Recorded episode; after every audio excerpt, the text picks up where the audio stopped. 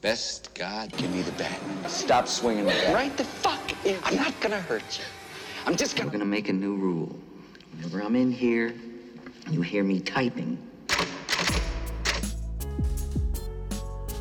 Welcome to Cocktail Cinema. I am your first host, your first favorite bartender. Best goddamn bartender from Timbuktu to Portland, Maine. Amen, brother. Your third favorite author. And I'm here with the boys. The boys. Introduce yourselves. Hey, hey, Fiz Man here. Glad to be here. Let's do this movie. I'm pumped for this one. What's up, guys? It's Shotzi. Doing some work. You know where I'm at. Fuck yeah. So, we're all pretty pumped about this movie. On different levels, but we are pretty pumped. Oh yeah, at all levels. So, uh, this being our second October episode, we are we are reviewing and analyzing The Shining. Classic. And while we do that, we're gonna mix up some classic old fashions. Love me a good old fashioned Josh. Best goddamn bartender from. Goddamn right. lying. Goddamn right. Um, so what we got? a traditional old fashioned, and obviously just like any base cocktail, you can you can fumble around with this a little bit, but you start with two ounces of uh, whiskey, typically bourbon. Bourbon. Um, in mine, I do I muddle an orange slice and a Luxardo cherry, specifically a Luxardo, not a maraschino. Um, I'll tell you why in a minute, but Just hold um, your horses, people.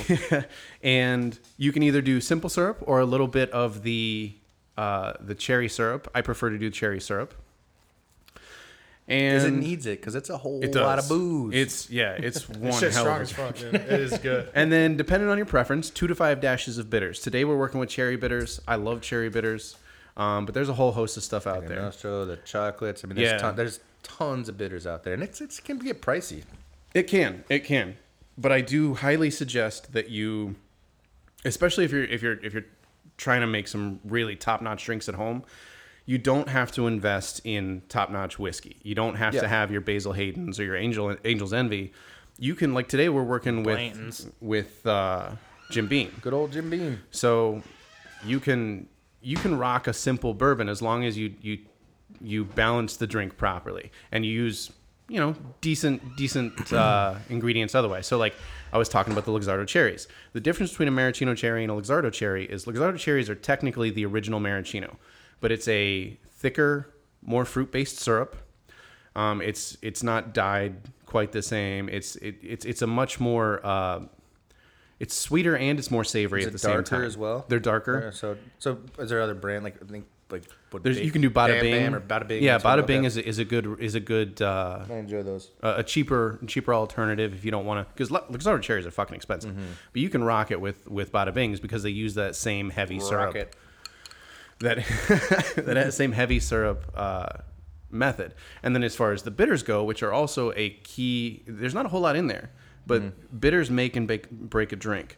So Yeah, I I would mean, say mess around flavor with profi- profiles as far as that goes. It, it doesn't really change the upfront taste as much, but like the the finish. Absolutely, You know, and it's, the it's- Mm-hmm. lingering flavor. It's aromatic. And they make so many different styles, and it's really kind of cool. Actually, you can change change a whole drink by a couple dashes. You know, it's it's The only two things I would avoid as far as bitters go for an old fashioned is don't use Peychaud's. Peychaud's is is a is that the brand or the yeah. So Peychaud's is the name of the bitters. Um, they are like a Louisiana or New Orleans bitters. Um, you would I, I prefer to really only use those in Sazeracs. We will get around to making Sazeracs someday. Um, but and then don't use celery bitters. But everything else is up for up for grabs. Actually, you I can didn't do even know they made celery bitters. Mm-hmm. Huh. So those are those those take some finesse. yeah, I'm sure because sure. you gotta you gotta know where to put them. If you're making a spicy uh, a spicy Bloody Mary, go for your your celery Mm-hmm, bitters and see what happens. Um, but yeah, like I said, today we're using cherry bitters. Um, those even range in if, if you want to really double down and, and get top notch bitters, go with Woodford's cherry bitters. Otherwise, any cherry bitters will do. like as Woodford Reserve that they make their own. I didn't know. Mm-hmm. Yeah, they that. make they make their own bitters, and they're damn good. Yeah, I mean, damn stick good. to the Kentucky row. You know, So, a little warning. This is a it's it's, not called for an the old fashioned for a reason. Yeah, it's it's a Give cheers, stiff boys. drink. All right, take stiff yourselves a sip. spit it right out. No, it's good. I mean, it, it's it's really good. I mean, I, I grew up with Mm-hmm. this. So when I first started drinking, I was a whiskey guy, like nonstop, especially bourbon. And I'd throw in the Canadian Club, you know, the Yeah. the Canadian blends, you know, Captain. I'm sorry, uh, Crown Royal. Mm-hmm. Um, but it's crazy what they have now. Like they have like these stones. You know, you can just do that, so it doesn't the it doesn't water down. You actually get Yeah. the whole full smoky, and you never really kind of want to shake whiskey anyway because they say you can bruise it. Right. So it changes everything. Well, that's that's the thing I forgot to say about you know mixing this drink is you stir it instead of shaking it, um, and like like Greg said, that's really important because it doesn't quote unquote bruise the whiskey. And I mean, you don't want it frothy. This is a drink that's. I'm not somebody not who can. a Manhattan Yeah. martini. You I'm not somebody who can sip straight whiskey or bourbon. Hmm. So an old fashioned is a really good alternative for me, where it softens that that bite. The but geese are Jesus coming Christ. Yeah, yeah, yeah, yeah. We're getting we're getting some hecklers. We're gonna need you guys to shut the hell up and go out to North Canada or something. Stupid geese. All right. Holy They listen. Jesus. I guess fall They is upon us already. Right? They're gone. Their head It's is that easy. That's our audience. It's a bunch of geese, apparently. All it's our you live audience. but yeah, so I mean, old fashions are really simple. I mean, it's easy to fuck them up, but it's also easy to get them Those right. Geese, sorry. Um, and for somebody you're who, totally who, if you want to be quote unquote dignified with your drinking, an old fashioned is definitely the way to go. Old-fashioned. I love a good old fashioned. This one's good, Josh. Now, the reason I decided on the old fashioned, Instead of straight bourbon. yeah, is because I'm a pussy, and I can't sip straight bourbon. It, it just burns my mouth. Burns my mouth. So Burns my loins. you know, we went. Well, yeah, I mean, Ooh, speechless. Anyway. anyway. So there's a, you can also you could, dep- some people don't like to muddle. Mm-hmm. Some people just want that faint hint of the flavorings of the orange. And Yeah. cherry So if you're not going to muddle, I would say instead of using an orange slice, um, take a little bit of orange peel and you'll do what we call expressing. The, Release the those orange peel. oils. Yeah, so you'll you'll get a strip and you'll get right over the drink and you'll twist Twist twist the the peel. You won't break it, but you'll bend it as, as far as it'll go, and it releases all those oils on top of the whiskey. and I also like to do a, if I'm doing it that way, uh, s- A rim. swath it around the rim, Yeah. just to get that mouth feel right off the bat. You're gonna love when we get to Sazeracs. Like I know this is the second time I brought it up, but. I have to. This is like a a complete rapper. aside. So we're probably gonna gonna Sazerac. torture ourselves and watch Mississippi Burning someday, Oh or or uh, what is it? Something something in the Garden of Good and Evil. Midnight in the Garden of Good and Evil with uh, Kevin Yeah, yeah. Spacey. We'll do it because, yeah. But anyway, we Stay will on get to task. Sazeracs. the movie we're watching today is The Shining. And before I hop into the speed review, um, per usual, I have a few behind the scenes things. So this movie was made in 1980. Doesn't feel like it, but it was made in 1980. Uh, directed by uh, the incomparable Stanley Kubrick. Is it set in 1980 as well? Uh, I believe so. Right around there, right? Yeah, yeah. It's it's kind of a timeless. Like they, I don't think they give an exact date. Yeah. Um, the mystique of the cube. So, did you want to go over cast really quick? Um, there's a few. I mean, there's not a whole. The cast is obviously it. it you, most of you have seen this movie, so it's not. It's pretty limited because they are in a hotel with themselves. Um, Right. So, obviously, Jack Nicholson gives a hell of a performance on this one. Um, he goes by Jack, um, and Or Johnny at some points? yeah, at one point. Um, Shelley Duvall is Wendy, his wife. Um, she gives a pretty damn good effort in this one as well. Like she she's freaked out, you can tell, and we'll get into that I think too. Um, Danny Lloyd is Danny, the son, and that's the main. That's the family that's living in this place. Um, and then you have Scatman Crothers, which is like the. Uh, The butler. the butler. Or, Yeah. No, I'm sorry, the head chef. The head chef, that's what it is, yeah. And um, he is kind of the one that kind of quote unquote shines with with with Danny. Um, Philip Stone is Grady. Mm-hmm. And um, Turkel. Turkel is Lloyd, the bartender. I don't know. I, I'm sorry I didn't write down his first name, but the bartender I think is, is a major part of this movie as well. He kind of gets things rolling. But I'll uh, I'll give it up to you, Josh. So, the last thing I wanted to talk about before we got into the actual movie is uh, the hotel that the movie is based on is uh, is is an actual place in Colorado. It's called the Stanley Hotel, and it's supposedly one of the most haunted places uh, in the U.S. It was not the place where they filmed it, but it's where they where they based it. And um, Shotzi, Sorry, go ahead. uh, I understand you had someone who actually stayed in the hotel. Did something? Did they see some shit? Room what? Two thirty seven. No, yeah, he wasn't necessarily in the room. Um, but yeah, I, I told my buddy this week. He hit me up to chill today. I was like, "We're doing the podcast tonight." He's like, "What movie are you doing?" I said, "The Shining," and he, instantly he said the name of the hotel. I, mm-hmm. it's in Estes, Colorado. Mm-hmm. His brother lives out there. Like he's he stayed there with his family.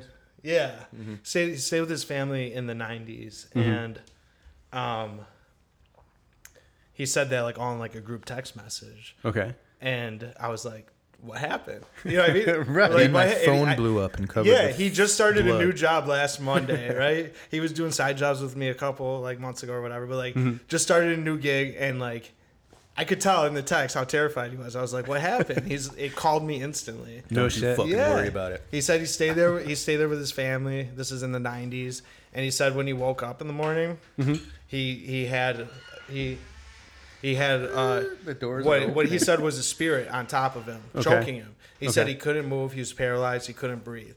He said he was he was ju- all he could he, he could just look like straight up at this ghost that's strangling him Mm-hmm. and holding him down. And he said the ghost was just looking around, like who the fuck are all these people in my room? Mm-hmm. And and he he No well, shit. Yeah, and he like when he like actually snapped out of it and like talked to his parents, was freaking out. Really? Yeah, they were like, "You're just you had a bad dream." It's the same thing as like it's Yeah. the same thing. And so as, he's, he probably never even saw this movie before they stayed in that hotel. Oh no! Yeah, no, that's- you know Mark. Yeah, you know you know dude's parents. Yeah, man. I'm sure. I'm sure he wasn't watching The Shining mm-hmm. when he's like you know seven or eight years old. when Right. this happened to. Crazy. But yeah, So the the hype is real, folks. Apparently.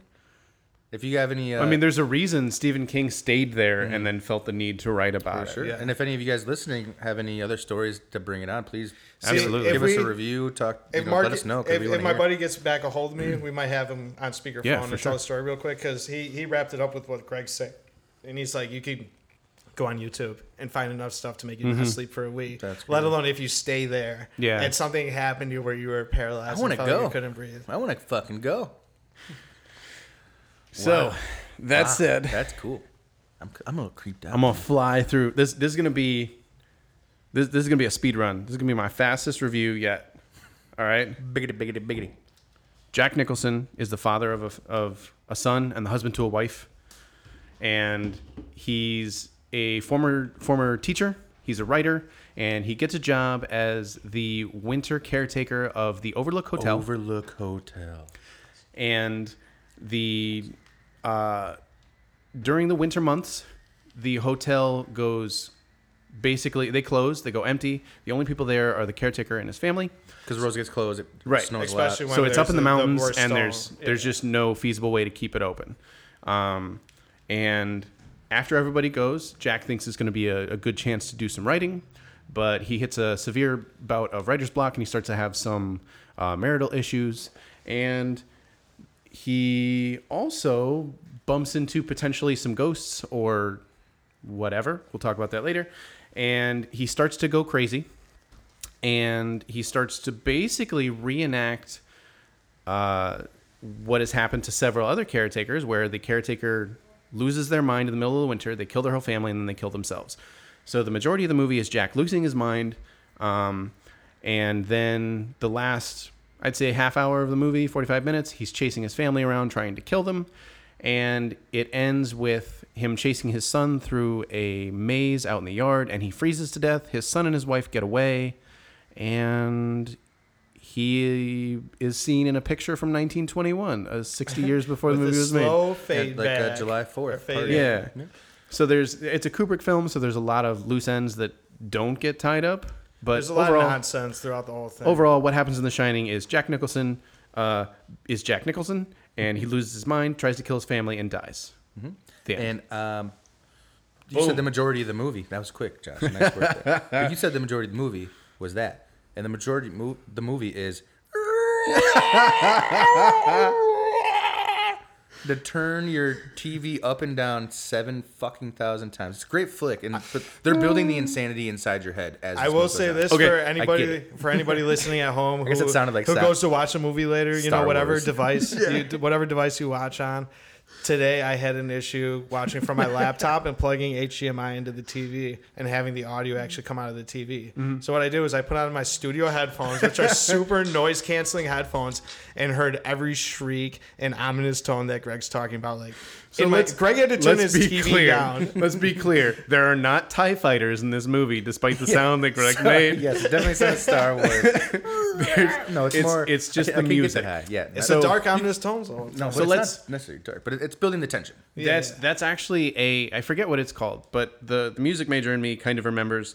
Um, there's a technique in scoring. violin where you flip the bow and you use the wooden part across the string, and what Kubrick uses through a lot of this movie is a synthesized version of that. So it's this high pitched screech, and if you want to know what it sounds like naturally.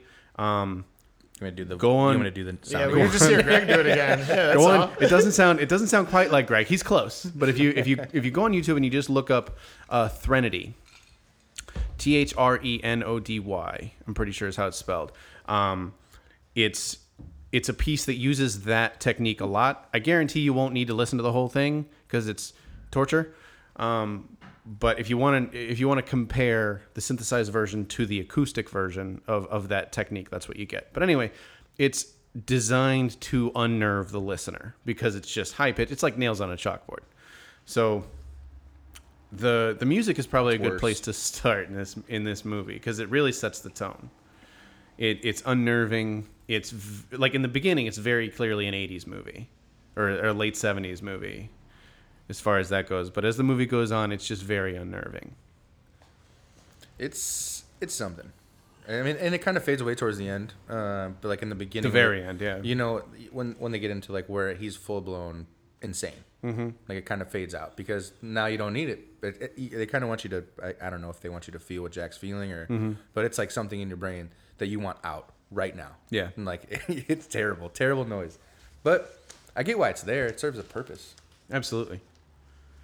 Just like every one of his creepy subliminal bullshit shots that he does Yeah. throughout all of his movies. When you're like Fucking at the point when like this movie's starting not to make any sense, it creeps you out the most.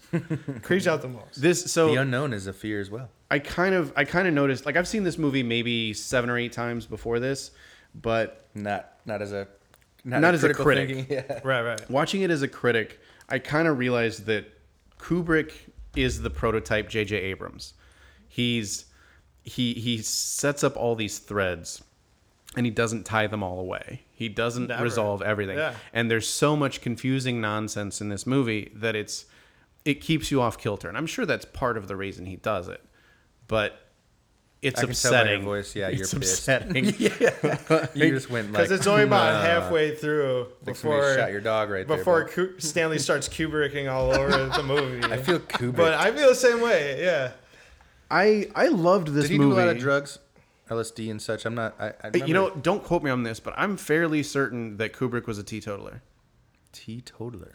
No substances. Like he smoked cigarettes. Oh, okay. But I'm pretty sure he That's did cool. not partake. So he's like the Zappa. He's of just the a film fucking world. crazy person. Yeah, he probably said something. Yeah.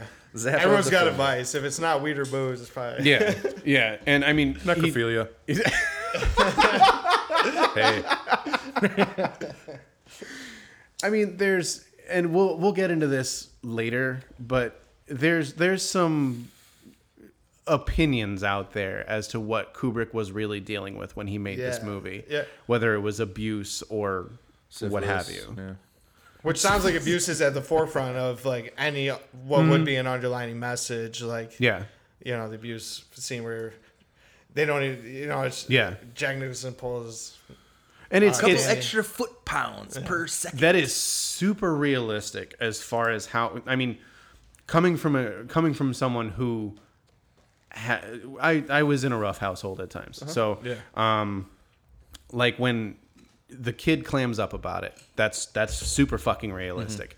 When the people around you kind of justify it, that's super fucking realistic. And what we're talking about is before Jack Nicholson even does anything crazy in the Mm-hmm. Yeah. opening scenes that they allude to him uh, pulling his son Danny. He pulls his son's arm and out of socket. pulls Well, his then also talk about Danny. socket. You know, he's Yeah. got a, he's got a, a, a Tony, imaginary Tony friend. who lives in his mouth. I mouth. was saying for people Mm-hmm. who want to watch the movie and later. talks with his finger and stuff, and like he- Yeah. yeah, Danny's got some stuff going on, and he goes to uh, uh, some sort of psychoanalyst. But that was his his said initial violence. They, they literally tell them Before he's talking about chopping up his family into little pieces, like Oh, yeah, they, before. they allude to him Yeah. hurting his son by yanking him. Because Well, it's it's from- in one of those opening scenes Three with years yeah, ago.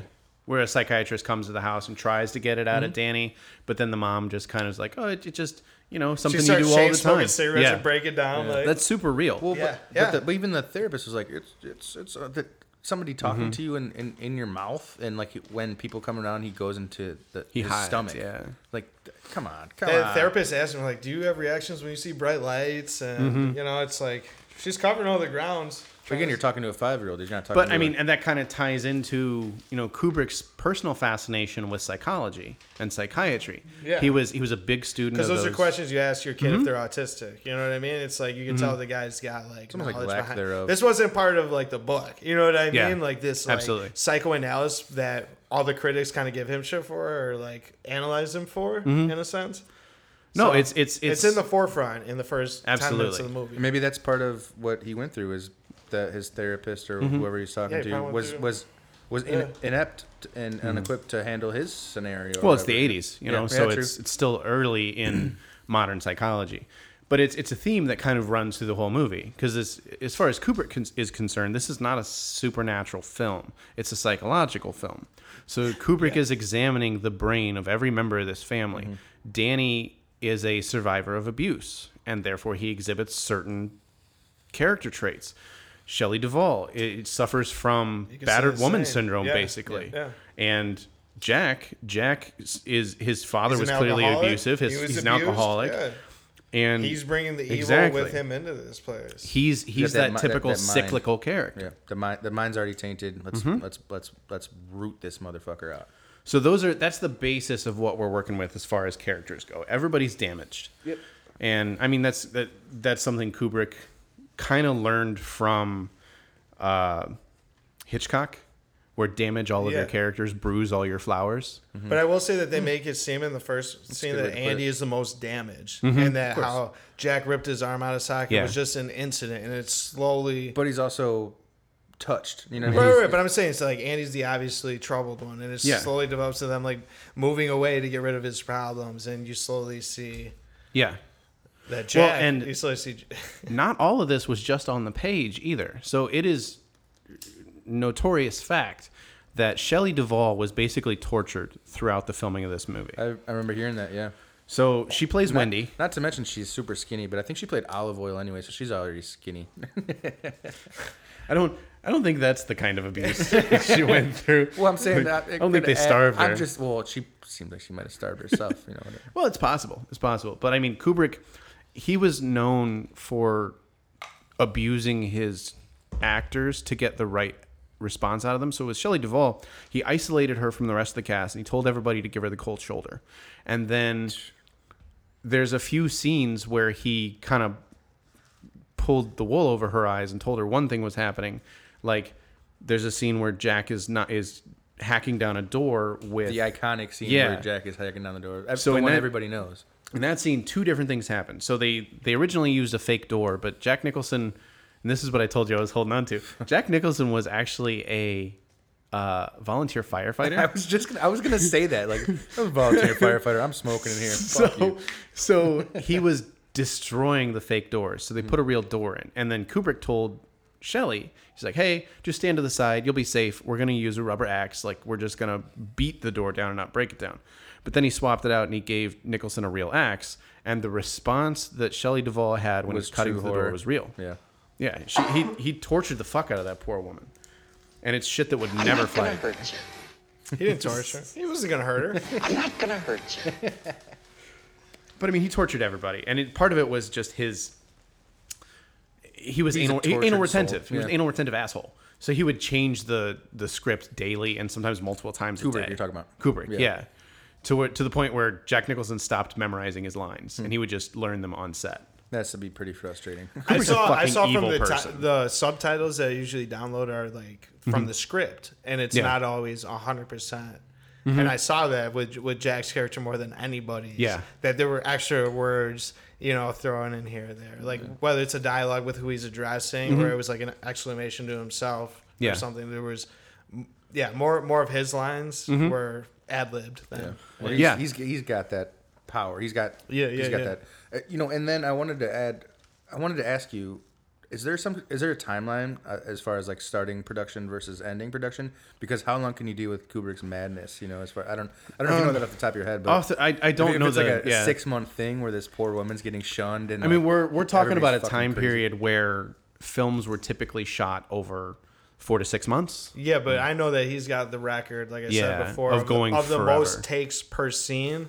I don't know. Who, Right. One of my buddies told me that it, it was somebody I trusted, but it's like I don't know where you got that info from. I would not doubt it. I would not doubt it, yeah. So Kubrick Kubrick was sly about it too. So he was given his budget, and then he would trim his crew so that he could save money on payroll and buy more film. So he was he was notorious for taking you know 50 60 100 takes of every single scene just every scene. And there's a lot of scenes, like, even Mm-hmm. Yeah. on like the DVD, the, the scene, uh, the scene selection. There's I think there's close to like 36 or something. I believe it. And some of those some of those are very short. They're Yeah, like they're they're artistic shots of like the blood coming out of the elevator and shit like that. But And it's just weird how they he he chaptered them too. You know, Mm-hmm. like it went from like this to then it's like Tuesday, then Okay. Saturday. Yeah, it's like three years. He's like that happened three years ago. Well, I was- have a fucking from- problem That's with when that. he that's when he ripped out Danny's arm. yeah, but in the in the beginning, it's like that was five months ago. The movie starts out with Duvall telling the therapist that she said it was five months ago. So by the point Mm-hmm. she's that Jack, lying. no, by the point that Jack saying it's three years ago,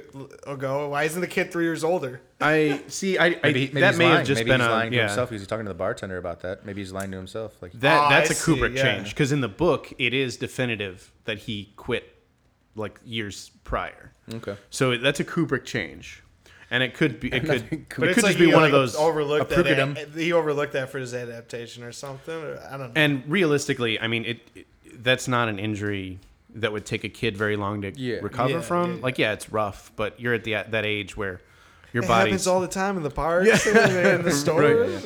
well, you said too that as far we're I'm not gonna hurt you. we're Kubricking now, so I wanted to see.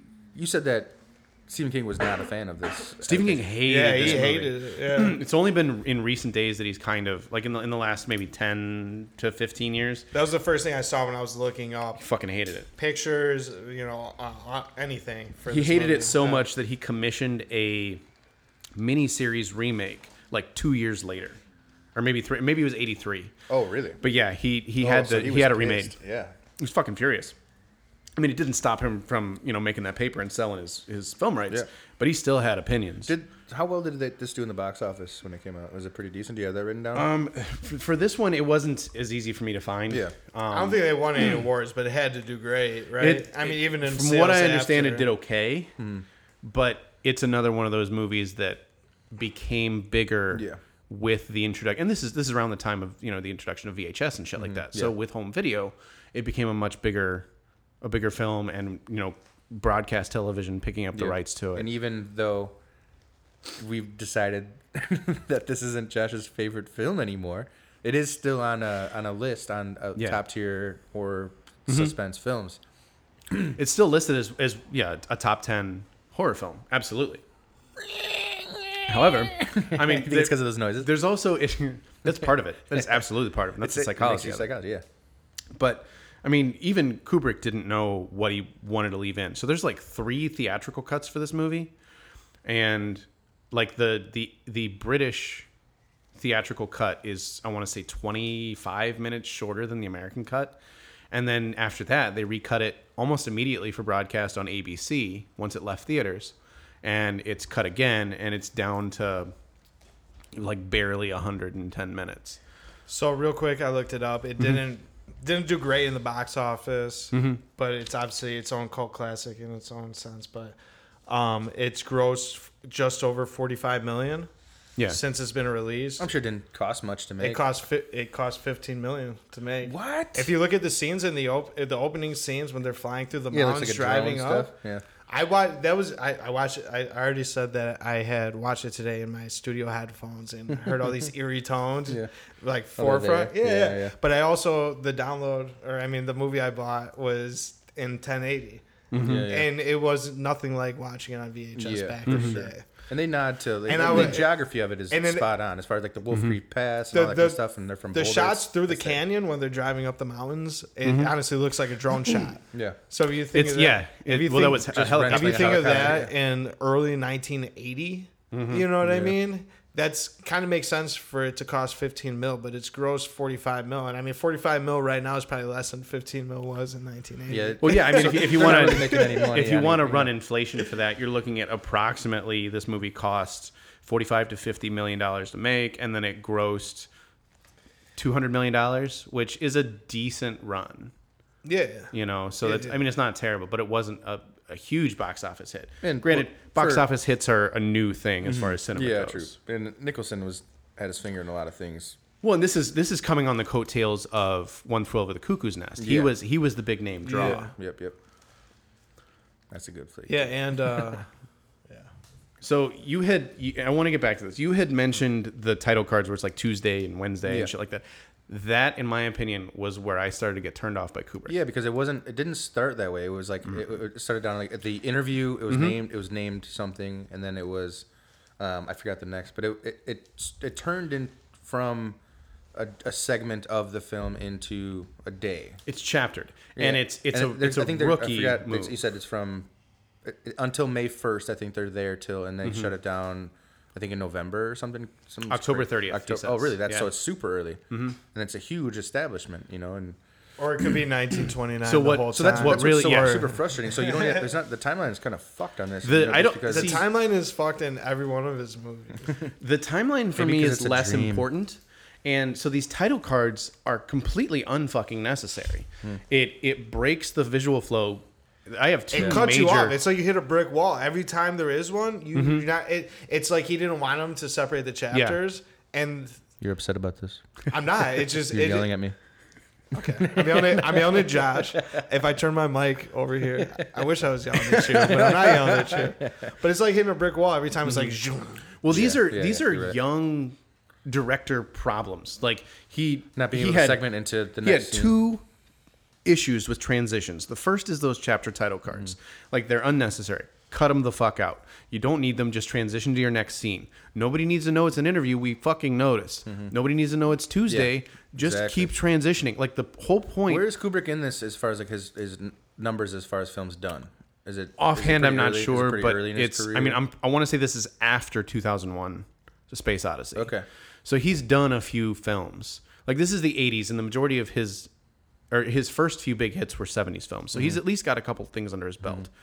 And for him to have been and we'll talk about this later him to be accused of faking the moon landing that was 59 yeah. so he's 20 years So into he, his career. he did Space Odyssey in '68. Clockwork Orange was in '71. Hmm. okay So I mean, yeah. In '80. So Yeah. he probably even did. So there's even more several under his belt. between. Oh yeah. wow, yeah. He's got. There's more than I realized. So that's what I'm saying. He's not. He's, he's No. at this point. He's a seasoned vet, and he should stop absolutely making these. he is fucking the biggest name in Yeah. directing at this point. You think he just like was like I'm I'm the shit. I, I mean, I, think know it- he's got problems with perfection and like. Yeah. Everything, That's why people who are like perfectionists he- tear well, his movies apart. it's- Like, it's- But, but Clockwork Orange was. I mean, a goddamn masterpiece. It was, It's you a know? ter- It's a terrible movie. But so- it's a yeah, masterpiece. So that was that was nine years before The Shining, right? Seven years after Mm-hmm. The Shining is Full Metal Jacket, and that movie you can't like look back on that movie I and love tell that. me it makes like any like It doesn't sense. really. Like, to Everybody copy- remembers the first half of Full Metal Jacket. Never remembers that they oh, went yeah, to war. right. You're It's a right, right. fucking dream. It's a what did you say So- before? It's a dream fever. Yeah, it's, What it's, is it- it's a what's fever dream dream. fever? A fever dream. A fever dream. So it's it's it's it's uh, comparable to those those wacky ass dreams you have when you're sick that just make absolutely no sense and you can't get away from. Like you wake up from it, Okay. you wipe your brow, you go back to Yeah, sleep, yeah. and you you're think back that's in the why nonsense. he did the scene selection, like as far as the the, the book cards? Um, maybe because you know how you can I skip, think- skip a skip a dream and go into another dream. I don't know. I this movie's kind of No, hard. I think- I it's think hard this on is- the psyche and it's hard on your your mental capacity. It's possible that he was trying to provide some sort of framework, but I think it was Fell a, it was as a fuck. weak move. Yeah. Because there, he he struggles. after these. He struggles with transitions the whole movie. Yeah. All he does does are fade ins and fade outs. Well, here's a transition. Blood coming through two elevators nonstop. See, he Yeah. could have done way more like that. just like I, I get the I whole get the rushing point blood. of and re- I think it's just like redoing. building. I get the point of redoing suspense, that, but- but going down the same going down the same hallways and changing. it's this. It's like you said, the lack of shots. Like it was mm-hmm. a really cool shot the first time the kid's on his trike going down the hallway. Mm-hmm. Right, you've seen everyone around and then- recreate that and everything, but it's Yeah. just like the next time you see that, it's just the decor is different, hmm. the rugs and, and the hall is different. Well, you can't deny that he made iconic scenes. Yeah. Just, And- yeah, like Totally. the, the two sister scene, like that's mm-hmm. ingrained in everybody's mind. Yeah, everybody remembers the it. X scene, you know, the, the the closing scene where he's frozen, you know. Um, but yeah, no, Absolutely. I, I, don't know. I think maybe I don't know. Uh, Jack Nicholson gave a amazing performance in this. I think that he is one of the most talented actors ever to walk the face of this planet, and he seemed to take this role on full for like like like the Jokers and stuff like mm-hmm. that. You know, he the he bought- Jokers with the Batman. yeah, the the Batman. Well, Give me the bat. give me the bat. Stop Exactly. swinging Yeah, at yeah. Oh, I guess he was the Joker. Yeah, there you go. Yeah. But no, I- he just he poured his heart into this, and you can Mm-hmm. totally tell just even by the inflection in his in his voice and the way he speaks to people. It's he's on it. the actors make this movie because if you go back and you think about it, the dialogue is fucking clunky. The transitions are clunky. They're There's- repetitive. All the dialogue is is is, is his you know broken wife being like, "Help me, help me, help Well, me," and, and he's like- like, "Shut the fuck up." the actual I'm not conversation. hurt you. I'm just gonna bash your brains. See, the, That's him the whole the second half of the movie is written well. Mm-hmm. The first half, it's almost like aliens trying to act like humans. Stanley is a fucking alien. I'll tell you, my our other another He guy went to the moon. Another guy who's important for our production team Did they? was saying the same thing. He's Sorry, like, Mike. No, it's all good, man. We'll get to the we'll get to the fan theories later. No, yeah, for sure, for sure. Do should we? Are you still? Are we still rocking? I got a, the- I got a few notes here. That it's, it's like it, it's just small shit. Um, those were my, my big gripes. Is the the dialogue is kind of clunky for the first half of the movie. The transitions he used that fade in fade out overlay in so many transitions that it just became. I started counting them at one point. Yeah. It's like oh look, there's fourteen. You know, yeah. You, it takes 15 Well, then I- seconds for the next scene. Right. Like, uh, we were talking about the, the screen chapters or the, the segment chapters, and then you have these giant tones. You know, th- so that's a, another way, a cop out almost. You know, to segment into scene to scene. Yeah, it's it. It's it's it's rookie filmmaking or it's lazy filmmaking, Yeah. and Either you can tell. Like you you can. And tying this back to Yeah. writing, like as a writer, I look back at the shit I've written. I'm like, I I can tell I wasn't really into this chapter because I wrote it hastily, and then the shit that I was into is like the second half of this movie where it's fucking in depth and great. And that's come from a writer giving Hmm? credit critiques to a, a, a filmmaker. Which, which is the craziest part because he's taking a writer's art Yeah. and turning it into his own, and it. And the whole thing short- is like fell short. Jack. The whole thing is Jack like getting fucking sick because he's fucking getting writer's block and shit. It's It's like, a movie by it, it was a book by a writer about a writer, getting a writer's block who's killing known his for family. his Yeah, But I mean, I would say too, it's like a lazy approach to the filmmaking with like the mirrors being the repetitive factor throughout Mm-hmm. the whole movie. Like so many shots were just shot through a mirror, and that Hold was on. like groundbreaking cinema. Hold on, because that's fucking huge. I need Yeah. you to go back and explain the whole mirrors thing. I'm saying it, like bud. the first the first time Danny has a vision, Mm-hmm. um, and is talking to himself with his buddy in the, who lives in his mouth. He's he's Tony. he's he's talking to himself through out the mirror. Yeah, in the bathroom. Yes. Um, Yeah, and you fast forward after the hotel and don't go into room three seventeen. 237. Two thirty seven, and um, Danny goes in there and gets choked by a lady, and then Jack goes in to intervene, Mm-hmm. and he doesn't realize that the beautiful woman he sees is a corpse until he Right. sees after he's kissing her and holding her, he sees a reflection In in, the in the mirror. mirror. Right. And then the bar. So uh, this is this is probably the the key piece to what you're talking about. Yeah. Is all the liquor is taken out of the movie at the very beginning. Like all the liquor is taken out of the bar, and they're Mm-hmm. like, "Yeah, we take it out so we don't have to pay the insurance." And then Jack goes to the Golden Ballroom where the bar is, sits down, looks in the mirror, and suddenly the bar is full of liquor and there's a bartender. So uh, mirrors play a huge part in that. It- Yeah. it- it- they, they're, they're a huge part of the psychological even thing. before like in between uh, the son freaking out for the first time and jack like freaking out at the bar the first scene where Mm-hmm. um, jack and Shelley Duvall are talking to each other about Mm-hmm. how he's doing that that whole shot is recorded in a mirror Yeah. so that's why i say it's kind of like almost lazy filmmaking See, it, that part I, I I would say is is pretty stellar because you and I had talked about this a little bit off mic, where there's there's a theory out there about the use of mirrors. Did you want to get into that now, or you want to hang on to that? I will say my last point and let you get into that. The last the last obvious mirror thing is that uh, they reveal that the red rum that you've been hearing shriek throughout the last forty five minutes is a sign for murder before yeah, the in the mirror. the yeah. bathroom scene. It's it red That- rum in a mirror spells out of all, all the mirror Upside things I can think of, I can think of one later that ties into some backstory shit for the mirror when he's backtracking through the snow. But we'll get to that. Yeah, But- I mean, I realistically, I've only got a few like goofy notes where it's like, uh, so we for our last episode, the one that released on October first, we did a movie about a main character named Winifred. Well, it's Yeah. made it's, it's a clear point in this movie that Wendy is short for Winifred. Yeah, and also the son in this movie's name is Danny. What Yeah. was the daughter's name in Danny, the same yeah. in Hocus Pocus? It was I hadn't thought Cassandra. of that. It was Danny with an I, Danny with an I, and Danny with a Y. And honestly, that's one of those things too. It's like, Fucking Kubrick. Yeah, right?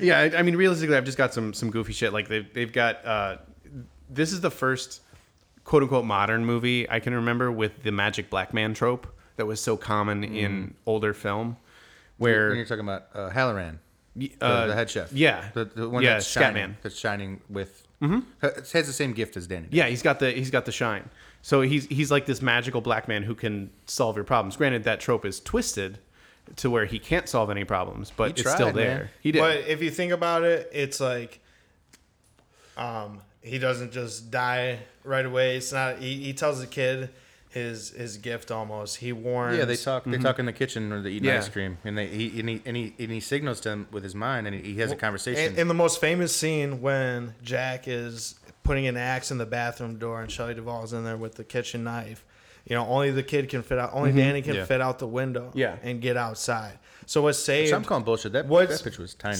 Regardless, yeah, they say if you can put your head, yeah, your head on your shoulder through, you can get the rest of your body through. But regardless, when um, when our buddy, what's his name again? danny Yeah. or halloway Hellway, when he pulls up in, in the snowcat, that's Yeah. when Jack. That's when Jack turns around Yeah. and goes That's after. when they're all like, "Oh my god, we're yeah, saved." that, that and- gives that gives Shelley Duvall the chance to leave that bathroom. bathroom. So else she this, was dead. that's another problem I have with that thing because right Go for after it. the bathroom, right after that scene, she's looking for Danny. That she's sent down a hill, mm-hmm. down a hill. For, and there's a, you know, there's, there's, there's, the there's snowdrift. The snowdrift, Right up to for the- sure. yeah, right so up to he, the he window. slides down this thing, and she gets out because Jack's now trying to figure out what's going on. You He know. goes and kills. Yeah, yeah, Scatman. um, but she goes upstairs. Like there's a scene where everything's blue, and she's going upstairs to try to find Danny.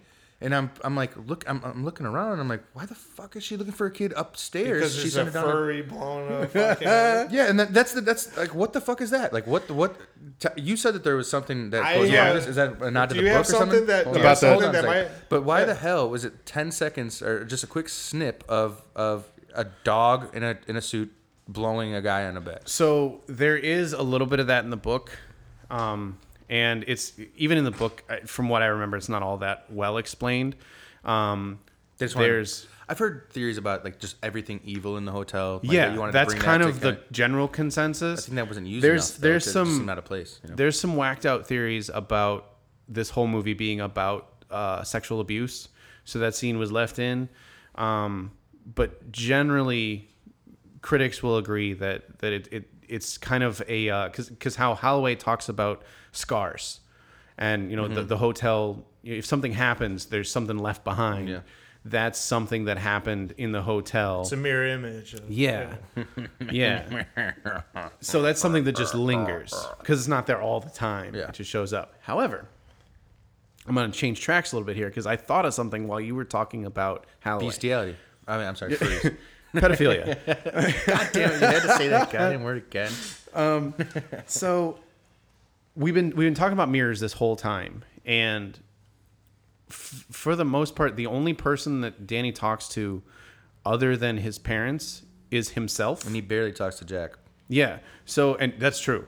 So he talks to Halloway, who has the shine, who has the gift.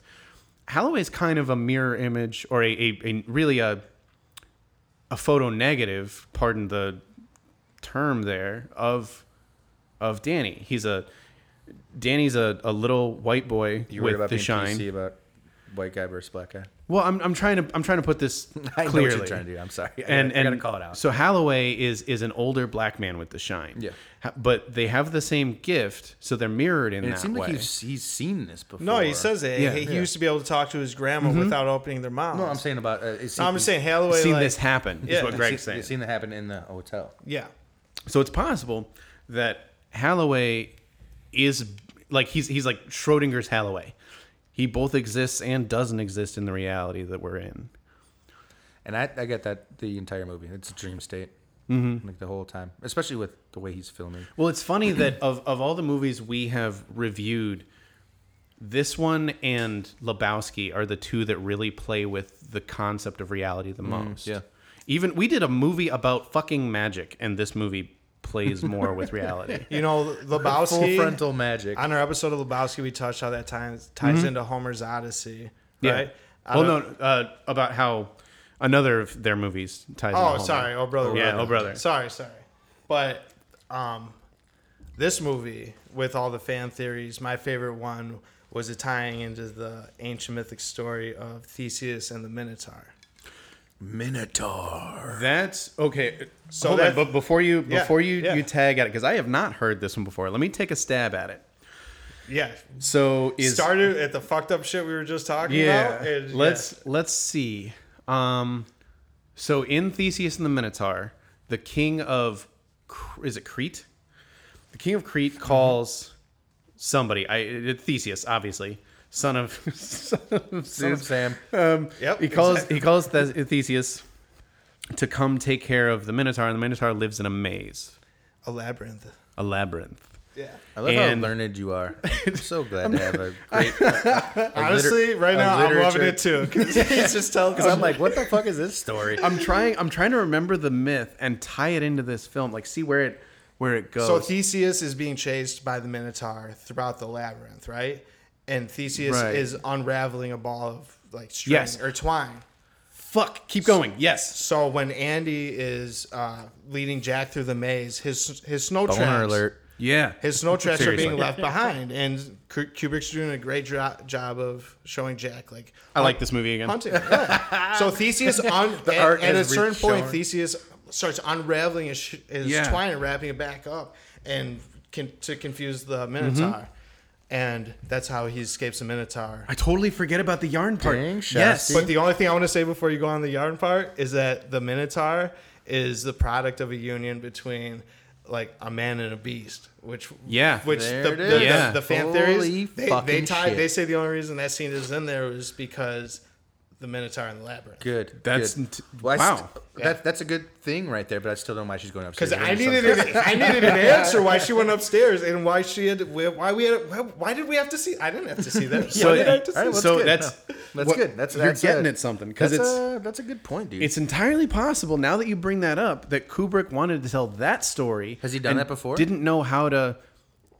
I'm trying to think. Does he bring mythology and stuff Um, into play, or not? I mean, other- he's- authors? he's- he seems he seems very full pulls of from everywhere. He very- he very much is. So I, I'm surprised to say. I, I'm surprised to hear that he actually was pulling from another author. well, or- that's that's part of his potential. that could and I'm- not that could not even be true you know what I mean oh, of course, mm-hmm. but it, always- it makes a lot of sense. I mean, you know, th- this whole movie. Is he could tie on- that last scene just into his fucked up thing mm-hmm. and not even you know what I mean that doesn't really have anything to say about the rest of the movie Well, it definitely highlights the problem with Wendy going upstairs now because he had to find a reason to get Jack outside into the maze. Mm-hmm. So your the thing that that's been a thorn in your side this whole time Yeah, divide and is the biggest plot hole in the whole movie now that I'm, I'm realizing. Yeah, It's that's cool. That's cool. You know, I also want to touch on. We talked about the maze Mm-hmm. and stuff, and, and I want to give a nod to Kubrick. We've been ripping him to shreds a little bit, but I thought it was really cool when they first got into the hotel. Like it's like the end of or the beginning of fall, or Mm-hmm. you know, mid fall, October, and Wendy and Danny went on a walk Mm-hmm. through this maze, and she's like, "Oh, this could take hours." yeah. And at the end of the movie, that's what saved Danny's life. Was having gone Was through the having maze. been, yeah. been there before, and he and he's he's that type of person where he's he remembers. You know what I mean? He's got that you know that. Mm-hmm. Well, it's like you say, he's he, he could be A on the spectrum, or he's he's got a great memory, and he's just he, he's the the quintessential you I know mean- antisocial genius. Yeah, and if you think about it, if if uh, Scatman didn't show up, what was his name again? Halloway, Uh, Hall- Halloway, yeah. uh, Hall- Halloran. Halloran. Right. If he didn't show up, right, Shelley Duvall dies in the bathroom with an axe, and the Right. kid Yeah. still gets away Yeah, with the same for ending sure, of Jack sure. freezing out there. well, so I mean, the he kid dies at that point. Without Shelley to, to to get them down the mountain. Done. You know, they, they Everybody also nodded to her. True, uh, uh, true. they But I mean, he nodded to could her. just go back inside because Jack freezes. out Right, there. but he's gonna But starve. they, they he's nod like to her eight. like the, the Dude, they had 30 months of pork, pork pulled pork, bro. They had- the- you remember the NASA, the bullshit NASA thing we were Yeah. talking about before Well, that before I we- want to talk on? before When they we were get to in that. the food cellar? I want to hear what Greg has to Okay, say. I was gonna say uh, Grady um, warns them, Mm-hmm. um, and he says that she's a lot more like when when they she puts it she knocks him on the head on the stairwell. Yeah. Mm-hmm. After uh, a great great be, line. be- no, for those who haven't seen the movie, be clear who she knocks on the head. she knocks I'm not gonna hurt you. I'm just gonna bash your brains. Wendy Stop swinging the bat. Wendy Stop swinging the bat. Wendy Give me the bat. Wendy, darling, light of my life. That's her. So they nod to him. Yeah. They they nod to her, and uh, they when he's in the when he's in the dry storage area or whatever, she he throws a lock on. Um, they say she's uh, in his head, or I'm sorry, the who comes Grady comes Grady to, comes to save Grady comes, Yeah. yeah. and says, you know, she's a lot more, uh, forget the word, but a lot more unique, a lot more Yeah. uh, yeah, I'm, I'm stumbling, but she is with all of her doubts and all of her shitty strengths and her chain smoking and all of her need me, help me kind of way. She is Stronger than she stronger appears. than She's the she hero, appears. yeah. She, you know, and Mm-hmm. that's they they play on. So I- I'll nod to two of those reasons because it, it it's so refreshing sometimes when you have like the like the maze scene in the beginning and it falls, it saves everybody's life, and the it's something so meaningless at Yeah. the beginning. Yeah. See, it, it saves everybody's life at the end, except Yeah. for the dickhead. But Yeah. No, it, Well, the ma- the maze is essentially um, a Chekhov's gun. It goes off at the end. It's one of those things where it's shown in the in an early scene and it has to come back and play a part. yeah, yeah. But yeah, Absolutely. yeah, no, it's it's it, it's a good flick, man. It it's it, it's got its ups and downs, Mm-hmm. but uh, like you go back, you you hate you hate Jack and you love him because Yeah. he's the best actor in this whole fucking film, no matter what. I mean, Jack, it's the Jack show. yeah. All work and no play make Jack a dull boy.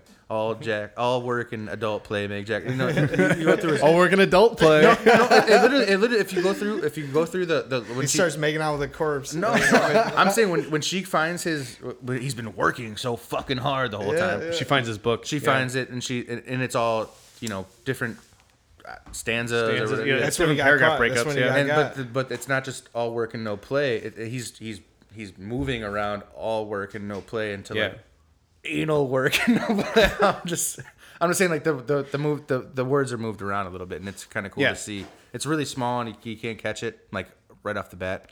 Um, but it's the Jack yeah, show. it's written like paragraphs It's- or stanzas. Yeah, but the and- but the words yeah. change as far as like uh, he Do you moved- see some? You see some typos yeah, out there. exactly. Some, and the typos are ca- important. Like you- you talk about Kubrick being a perfectionist.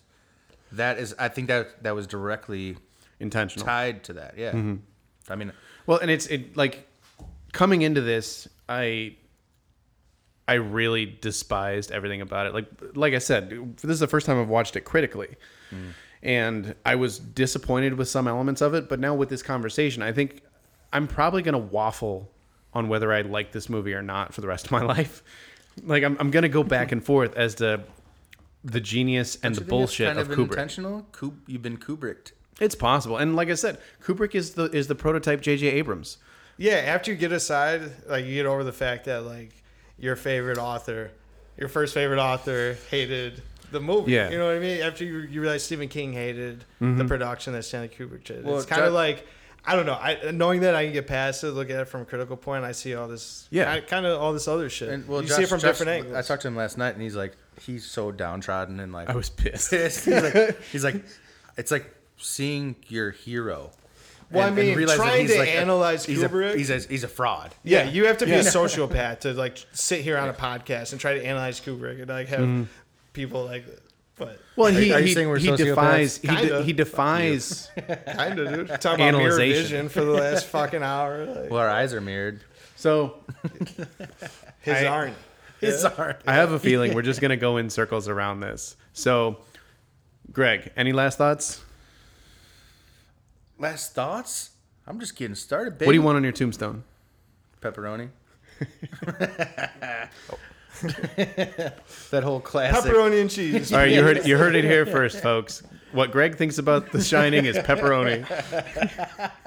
No, it's a no, it's a solid flick, and especially I like how it ties together the front and the back. He's he's he really did do a good job at, at connecting some dots, not all, um, but the way they made their escape and how everything came through.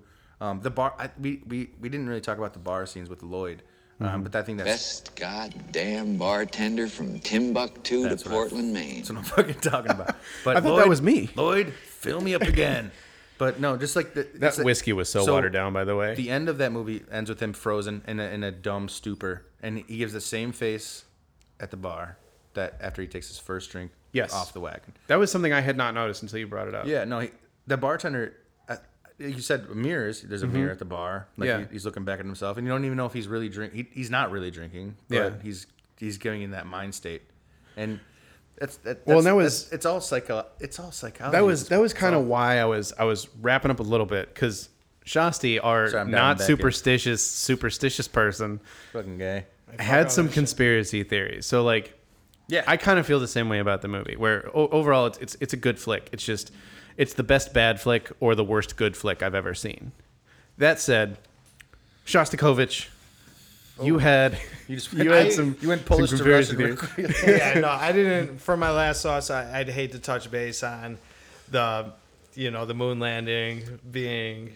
Well, That's huge. lay into it. Lay into I'll, it. I'll It's lay a into huge it. So it's like a, a big conspiracy theory that a TV show called The Mythbusters debunked like I don't know like 20 years ago or something. It's like the most documented event that's ever happened.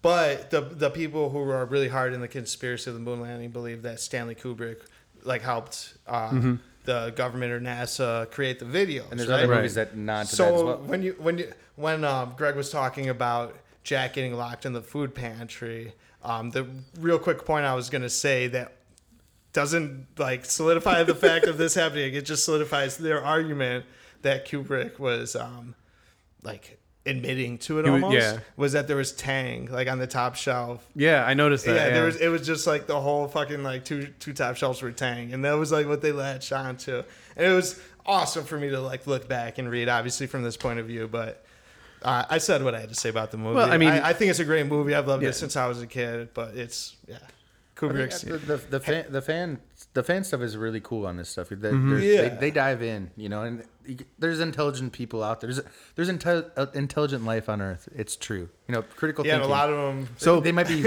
A lot of them are dumbfounded by this Yeah, movie and the be lack of like skewed, contin- continuity. one of the one of the reasons I was I was excited about Shasti to bring that up was there is a movie with Ron Perlman called Moonwalkers about you know the possible faking of the moon landing and Yeah. it's it's a movie that I definitely want to do in the future. It's a great movie. It's fucking hilarious and yeah. So keep your eyes peeled for that one, or I guess your your earballs peeled for that one. Earballs. Maybe eyeballs Your by bananas. that point. yeah, yeah. We that might be a live show at Yeah, some no, point.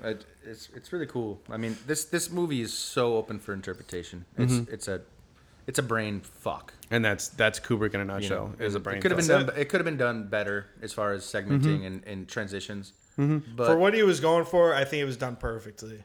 It kind of leaves me feeling perfect, weird. but It, it leaves me feeling weird a lot of the time, but I think that's kind of like, There's you those know, Tie Fighters again. TIE fighters again. dude, that's all I heard when I was watching this shit on my headphones. I was like fucking freaking out. They they do. I don't know who the you know the the musical That was director all. That was that was all All Kubrick, Kubrick. Like he was he's such a he was such a micromanager that he refused to let anyone dictate the music. Like he he picked one person and he told him what he wanted to hear and outside of that he picked all the sounds, all There's the a all lot the of foley. weird sounds going on in the background of that. he was movie, he so- micromanaged the a lot of the soundscapes. background. And, and as Shasta was saying, like he, and you were saying, hundred takes, you know, per scene, you know, and then Yeah. Sometimes the only Like, Change why are you being so particular? the only- what message are you trying to the fucking only subliminally change, pass? the only here? change would be like a chair in the room, Mm-hmm. like prop props. You know what I mean? It's He's Yeah. setting you up to like m- break you mentally and give you really bad is. dreams for a month. especially in this movie. Yeah. Like you look at you look at some of his other work, and it's it's about mental health, like Clockwork, Clockwork Orange, Orange, yeah, fuck and and um, Apocalypse Now, Even this definitely movie. about you know this movie, shell shock yeah. or war fatigue. And 2001 is kind of the photo negative of this film, where it's also slow, but it's slow in a different way, mm-hmm. where it, it it's got these long drawn out scenes of the ship from the outside and the the sounds that eventually became synonymous with space travel like the music both in this dun, movie dun. and and in 2001 Dun, dun, dun, dun, you think you think of dun, space dun. Ric Flair, Nature Boy.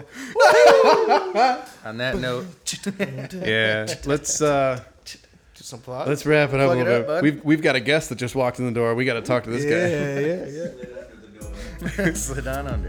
So, this has been Cocktail Cinema. You can find me, Josh, at uh, on Best goddamn bartender from Timbuk. goddamn right on on Twitter at the Price is Right three one two. That's R I G H T.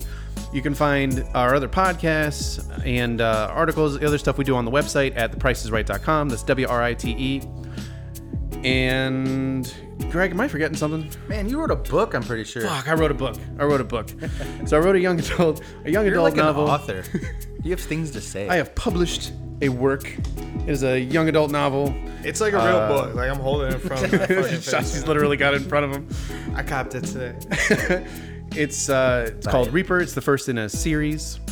You can find that on Amazon, Barnes Noble, anywhere online where you buy your books in hardcover, paperback, or ebook. And next year we're looking at doing an audio book. Fozzie Bear, where can we find you? Fozcaster Twitter. Look forward to hearing your thoughts and processes on this flick, as well as the other umbrella stories we have going.